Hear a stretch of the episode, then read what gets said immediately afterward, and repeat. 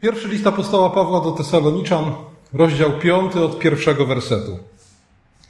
A o czasach i porach, bracia, nie ma potrzeby do was pisać. Sami bowiem dokładnie wiecie, iż dzień pański przyjdzie jak złodziej w nocy. Gdy mówić będą pokój i bezpieczeństwo, wtedy przyjdzie na nich nagła zagłada, jak bóle na kobietę brzemienną i nie umkną.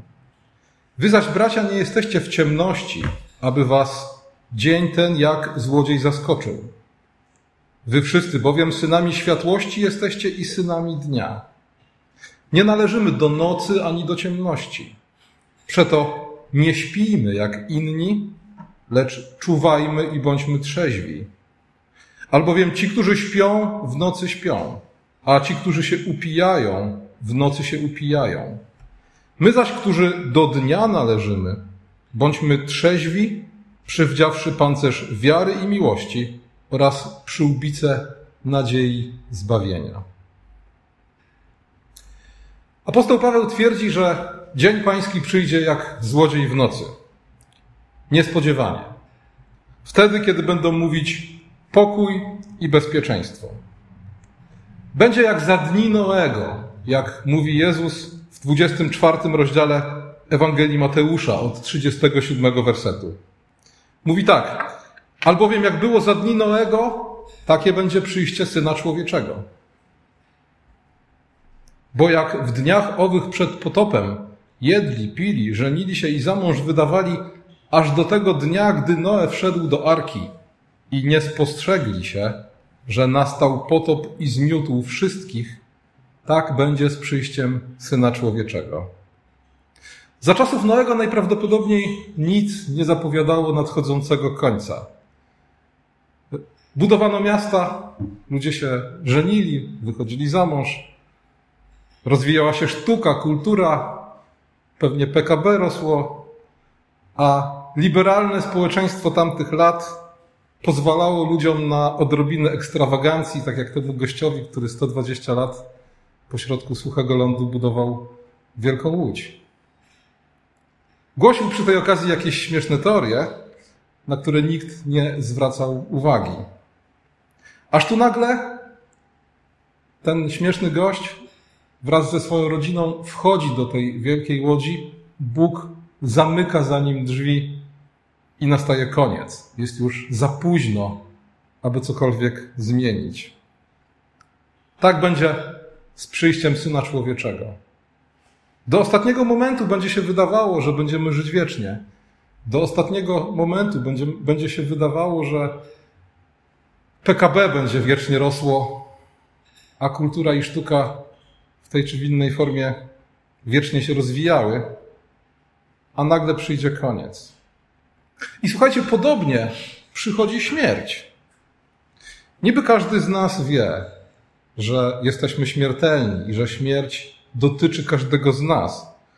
A jednak Bułhakow w Mistrzu i Małgorzacie pisze, że to, że człowiek jest nieśmiertelny, to jeszcze pół biedy. Najgorsze jest, iż to, że jest śmiertelny, okazuje się niespodziewanie. Bo niespodziewane jest nie tylko to, czego się nie spodziewamy w ogóle. Niespodziewane jest również to, czego nie spodziewamy się w tym konkretnym momencie.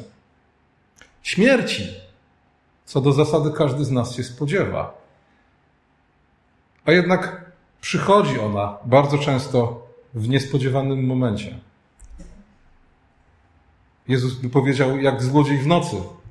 My moglibyśmy powiedzieć, jak kontrola skarbowa albo wezwanie do zapłaty. Słowo Boże zapewnia, że nikt nie zna dnia ani godziny, kiedy Chrystus powróci. W Ewangelii Mateusza w dwudziestym czwartym rozdziale, czterdziestym czwartym wersecie czytamy: dlatego i wy bądźcie gotowi, gdyż Syn Człowieczy przyjdzie o godzinie, której się nie domyślacie.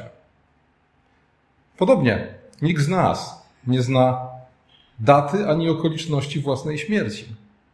I słuchajcie, to jest jeden z dość często pojawiających się wątków w filmie, w literaturze.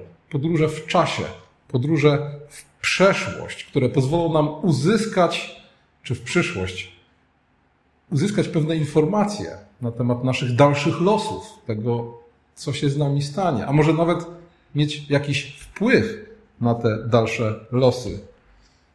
Ale wyjąwszy komedię, co do zasady, okazuje się, że taka wiedza byłaby dla nas zgubna, a możliwość ingerencji w to, co stanie się w przyszłości, jeszcze gorsza. Jeszcze gorsza. Apostoł Paweł do Tesaloniczan pisze, że nie ma sensu pisać o czasach i porach. A więc, że krótko mówiąc, nie ma sensu zajmować się spekulacjami na temat tego, kiedy Chrystus powróci. Dlaczego? Bo, jak mówi apostoł Paweł, dokładnie wiecie, jak to będzie. Tyle tylko, że ta dokładna wiedza oznacza świadomość, że przyjdzie jak złodziej w nocy. Ta dokładna wiedza oznacza, że nic ponad to wiedzieć nie możemy. Tesaloniczanie dokładnie wiedzą, że nic ponad to nie zostanie im już objawione. Pan przyjdzie jak złodziej w nocy. Kropka.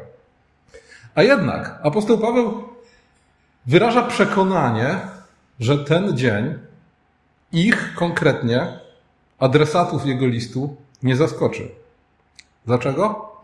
Bo jak mówi Paweł, synami światłości jesteście, a nie ciemności. I teraz niektórzy chrześcijanie chcieliby tę światłość rozumieć jednak w, konkre- w kontekście wiedzy, jakiegoś oświecenia.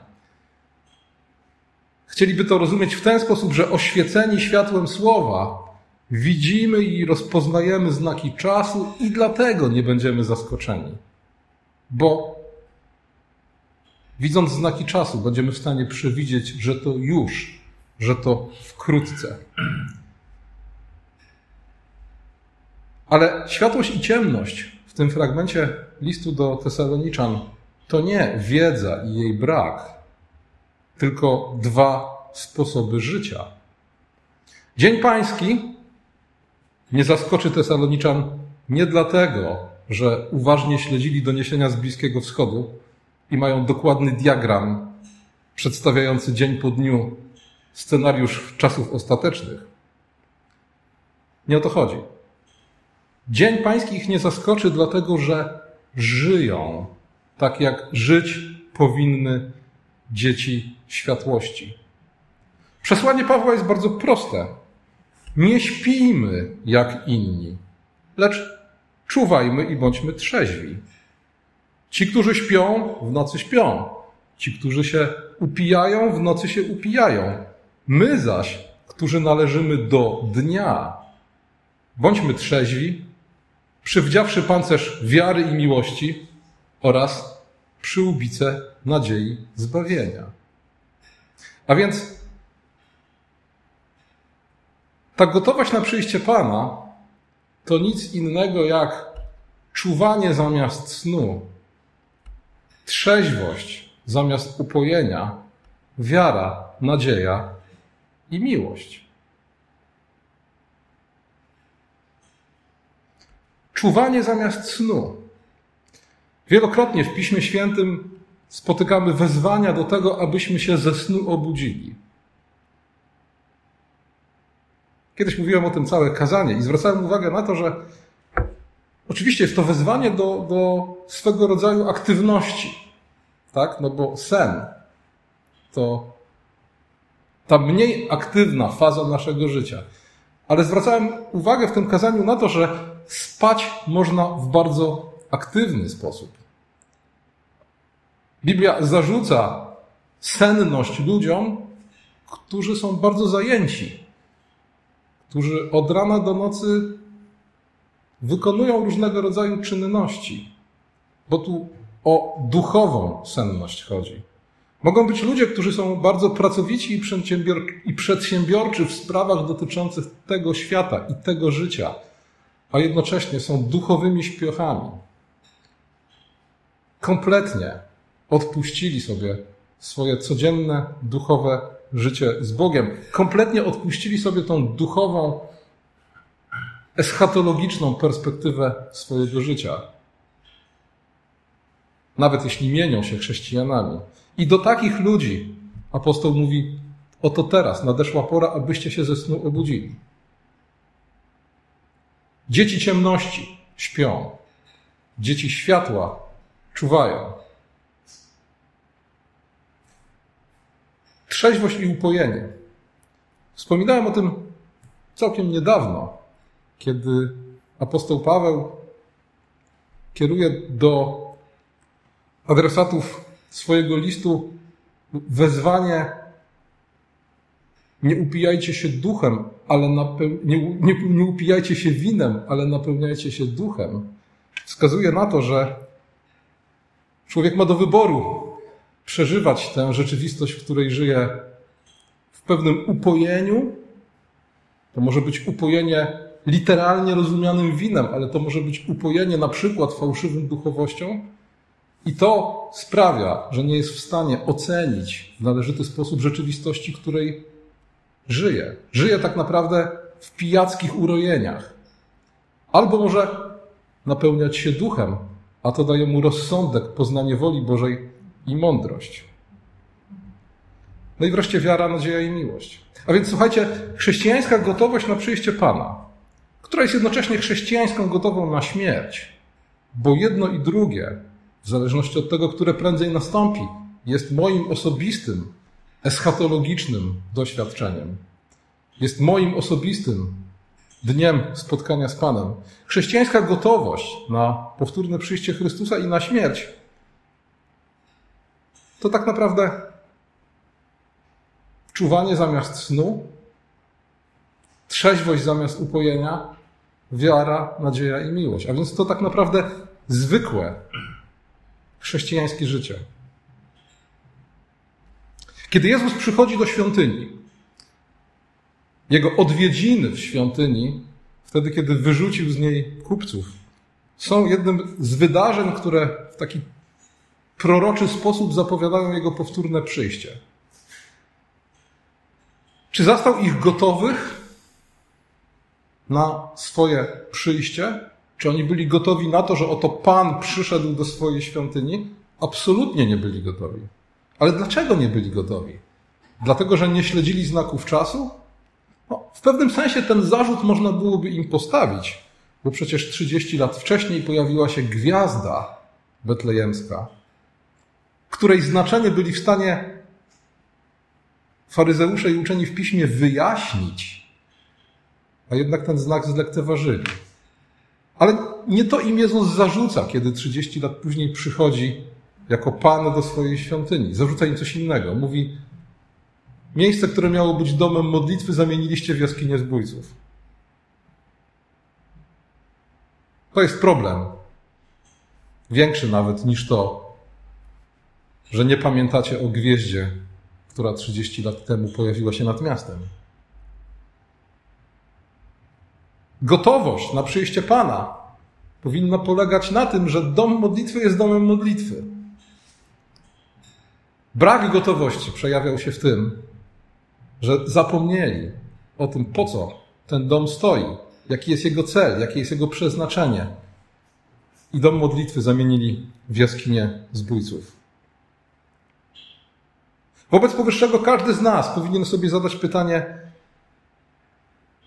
w jakiej sytuacji zastanie mnie powracający Chrystus albo śmierć, która będzie dniem mojego spotkania z Panem? Krótko mówiąc, każdy z nas powinien sobie zadawać pytanie, w którym miejscu jestem dzisiaj? Czy dzisiaj jestem w miejscu, w którym, gdyby Chrystus dzisiaj przyszedł, gdybym dzisiaj musiał przed Nim stanąć, to mógłbym sobie powiedzieć: Pan powracając zastał swojego sługę we właściwym miejscu.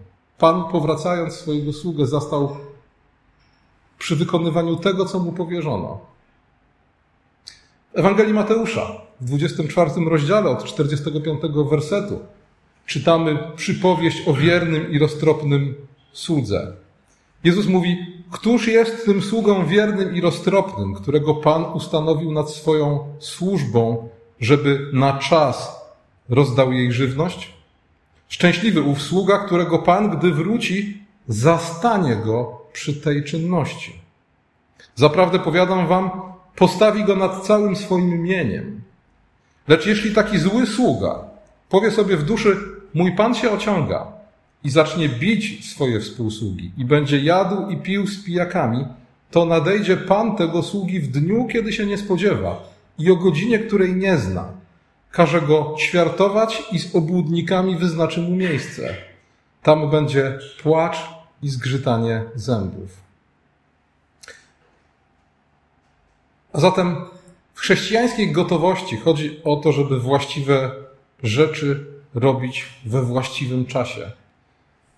Żeby kiedy jest na to czas, pracować.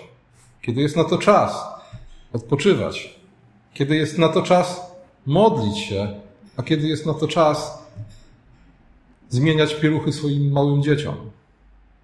Ten etos gotowości i związanej z nią dyscypliny, bo ta chrześcijańska gotowość nie jest możliwa bez chrześcijańskiej dyscypliny, on może się wydawać nudny, bo to jest etos pracy, domu i kościoła.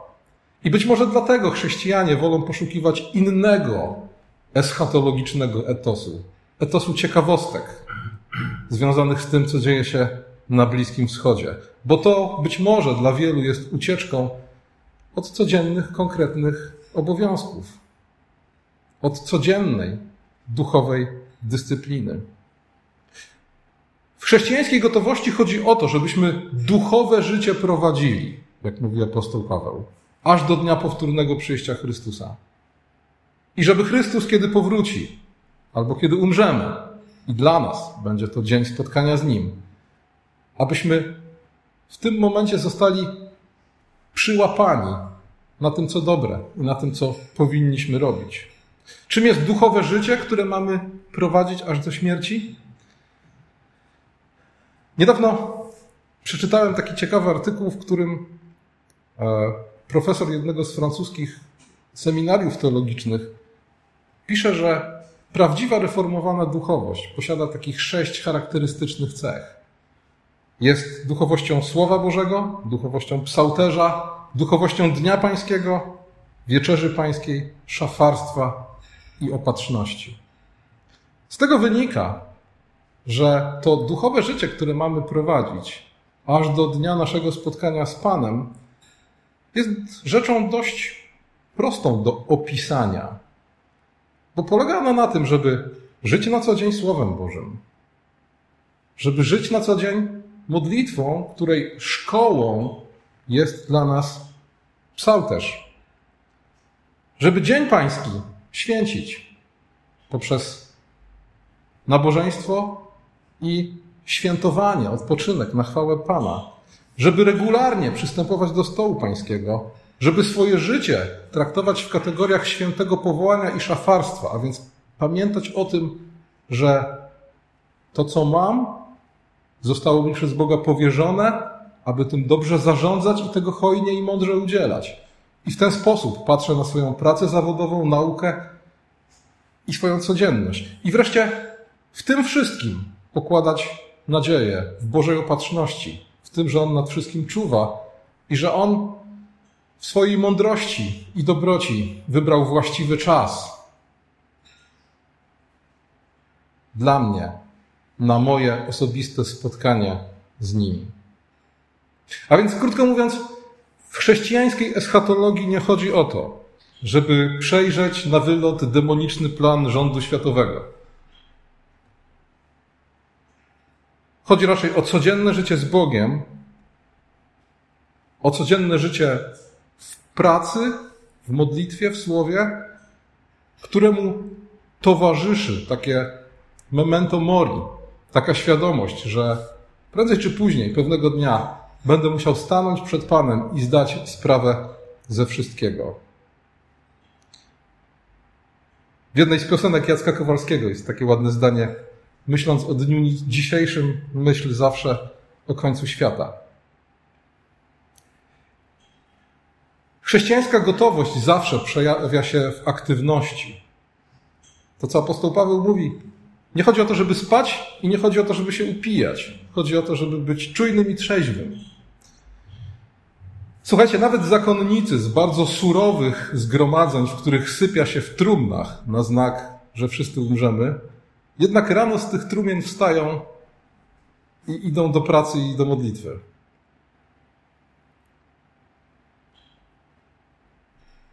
O to właśnie chodzi w eschatologii chrześcijańskiej. O trzeźwość, o aktywność i o właściwą perspektywę. O to, żebyśmy pamiętając, ku czemu zmierza życie każdego z nas i historia świata, żebyśmy przestali marnować czas na rzeczy niepotrzebne, zajęli się z tym, co naprawdę ważne. O tym mówi psalm, który przed chwilą śpiewaliśmy, psalm dziewięćdziesiąty. Naucz nas liczyć dni nasze, abyśmy posiedli mądre serca. I wtedy, kiedy będziemy robić to, do czego jesteśmy powołani. Gromadzić się jako Jego lud, wtedy, kiedy jest na to czas. Pracować wtedy, kiedy jest na to czas. A kiedy jest na to czas odpoczywać, wtedy nie będziemy zaskoczeni. Kiedy nadejdzie moment naszego spotkania z Panem. A więc trzeźwość, czujność, wiara, nadzieja i miłość. To są hasła. To są, to jest rzeczywistość, w której powinien żyć Syn Światłości, którego Dzień Pański nie zaskoczy. Gdybyśmy sięgnęli do drugiego listu do Tesaloniczan, czyli dalsza część tej samej korespondencji z tym samym zborem, dowiedzielibyśmy się z niego, że do Tesaloniki przyszły prześladowania. Zbór był prześladowany, a zwykle w takich sytuacjach pojawiają się eschatologiczne nastroje. Takie nastroje, że koniec już bliski. I wtedy niektórzy z członków zboru w Tesalonice, ulegając tym eschatologicznym nastrojom, porzucili swoją codzienną pracę. I zaczęli zajmować się tylko i wyłącznie sprawami duchowymi. Podejrzewam, że nie modlili się całe dnie. Podejrzewam, że e, jednak dużo czasu poświęcali, tak jak wielu współczesnych chrześcijan, na snucie różnego rodzaju teorii i wypatrywaniu różnego rodzaju znaków. Nie wiem, czy pamiętacie, rok temu przy okazji Niedzieli Wieczności mówiłem też kazanie o nadejściu, o powtórnym przyjściu Chrystusa. I zwracałem uwagę, że pewne wydarzenia, które rok temu rozpalały wyobraźnię niektórych chrześcijan, tak jak plan Jareda Kushnera dla Bliskiego Wschodu, no nie mają jednak nic wspólnego z czasami ostatecznymi. I powiedziałem, że za dwadzieścia lat będziemy się z nich śmiać, tak jak teraz śmiejemy się z człowieka, który wiązał powtórne przyjście Chrystusa z Arafatem i napisał na ten temat nawet osobną książkę. Biorąc pod uwagę wyniki wyborów, już dzisiaj możemy śmiać się z planu Jareda Kushnera. To tylko pokazuje, jak bardzo błądzą i jak bardzo mijają się z istotą eschatologicznej nadziei ludzie, którzy sprowadzają ją do różnego rodzaju pseudoteologicznych spekulacji. Ale wracając do tego, co uczynili ci mieszkańcy Tesaloniki. No, to jest jeden z dwóch złych sposobów życia. Przestać pracować w oczekiwaniu rychłego końca. To jest coś sprzecznego z chrześcijańską nadzieją. To jest coś sprzecznego z eschatologicznym etosem chrześcijaństwa. Druga skrajność to ta, o której apostoł Paweł pisze w pierwszym liście do Koryntian, w piętnastym rozdziale, trzydziestym drugim wersecie. Jedzmy i pijmy, bo jutro pomrzemy.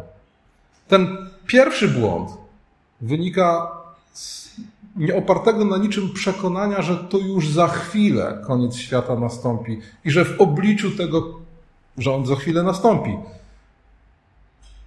niewiele rzeczy ma znaczenie.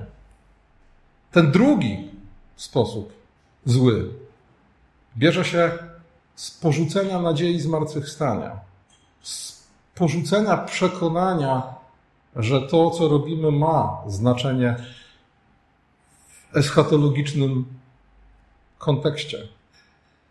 Apostoł Paweł pisał w pierwszym liście do Koryntian o ludziach, którzy wprost nauczali, że cielesnego zmartwychwstania nie będzie, ale żeby popaść w ten błąd, jedzmy i pijmy, bo jutro pomrzemy, wcale nie trzeba zaprzeczać cielesnemu zmartwychwstaniu. Wystarczy, że o śmierci, sądzie i zmartwychwstaniu nie będziemy pamiętać na co dzień. I już wtedy, nawet formalnie wyznając poprawną teologicznie wiarę, możemy popaść w ten schemat. Jedzmy i pijmy, bo jutro pomrzemy. A więc są dwa złe sposoby życia w oczekiwaniu na przyjście Pana i jeden dobry, jeden właściwy. Ten właściwy to trzeźwość i czujność, wiara, nadzieja i miłość. To Słowo Boże na co dzień, to modlitwa, której szkołą jest psał też Dzień Pański, nabożeństwo, wierność powierzonemu nam szafarstwu i powołaniu. A do tego wszystkiego wiara w opatrzność, dzięki której nie musimy się martwić o to, co dzieje się na Bliskim Wschodzie, tylko możemy z nadzieją oczekiwać na spotkanie z Panem. Amen.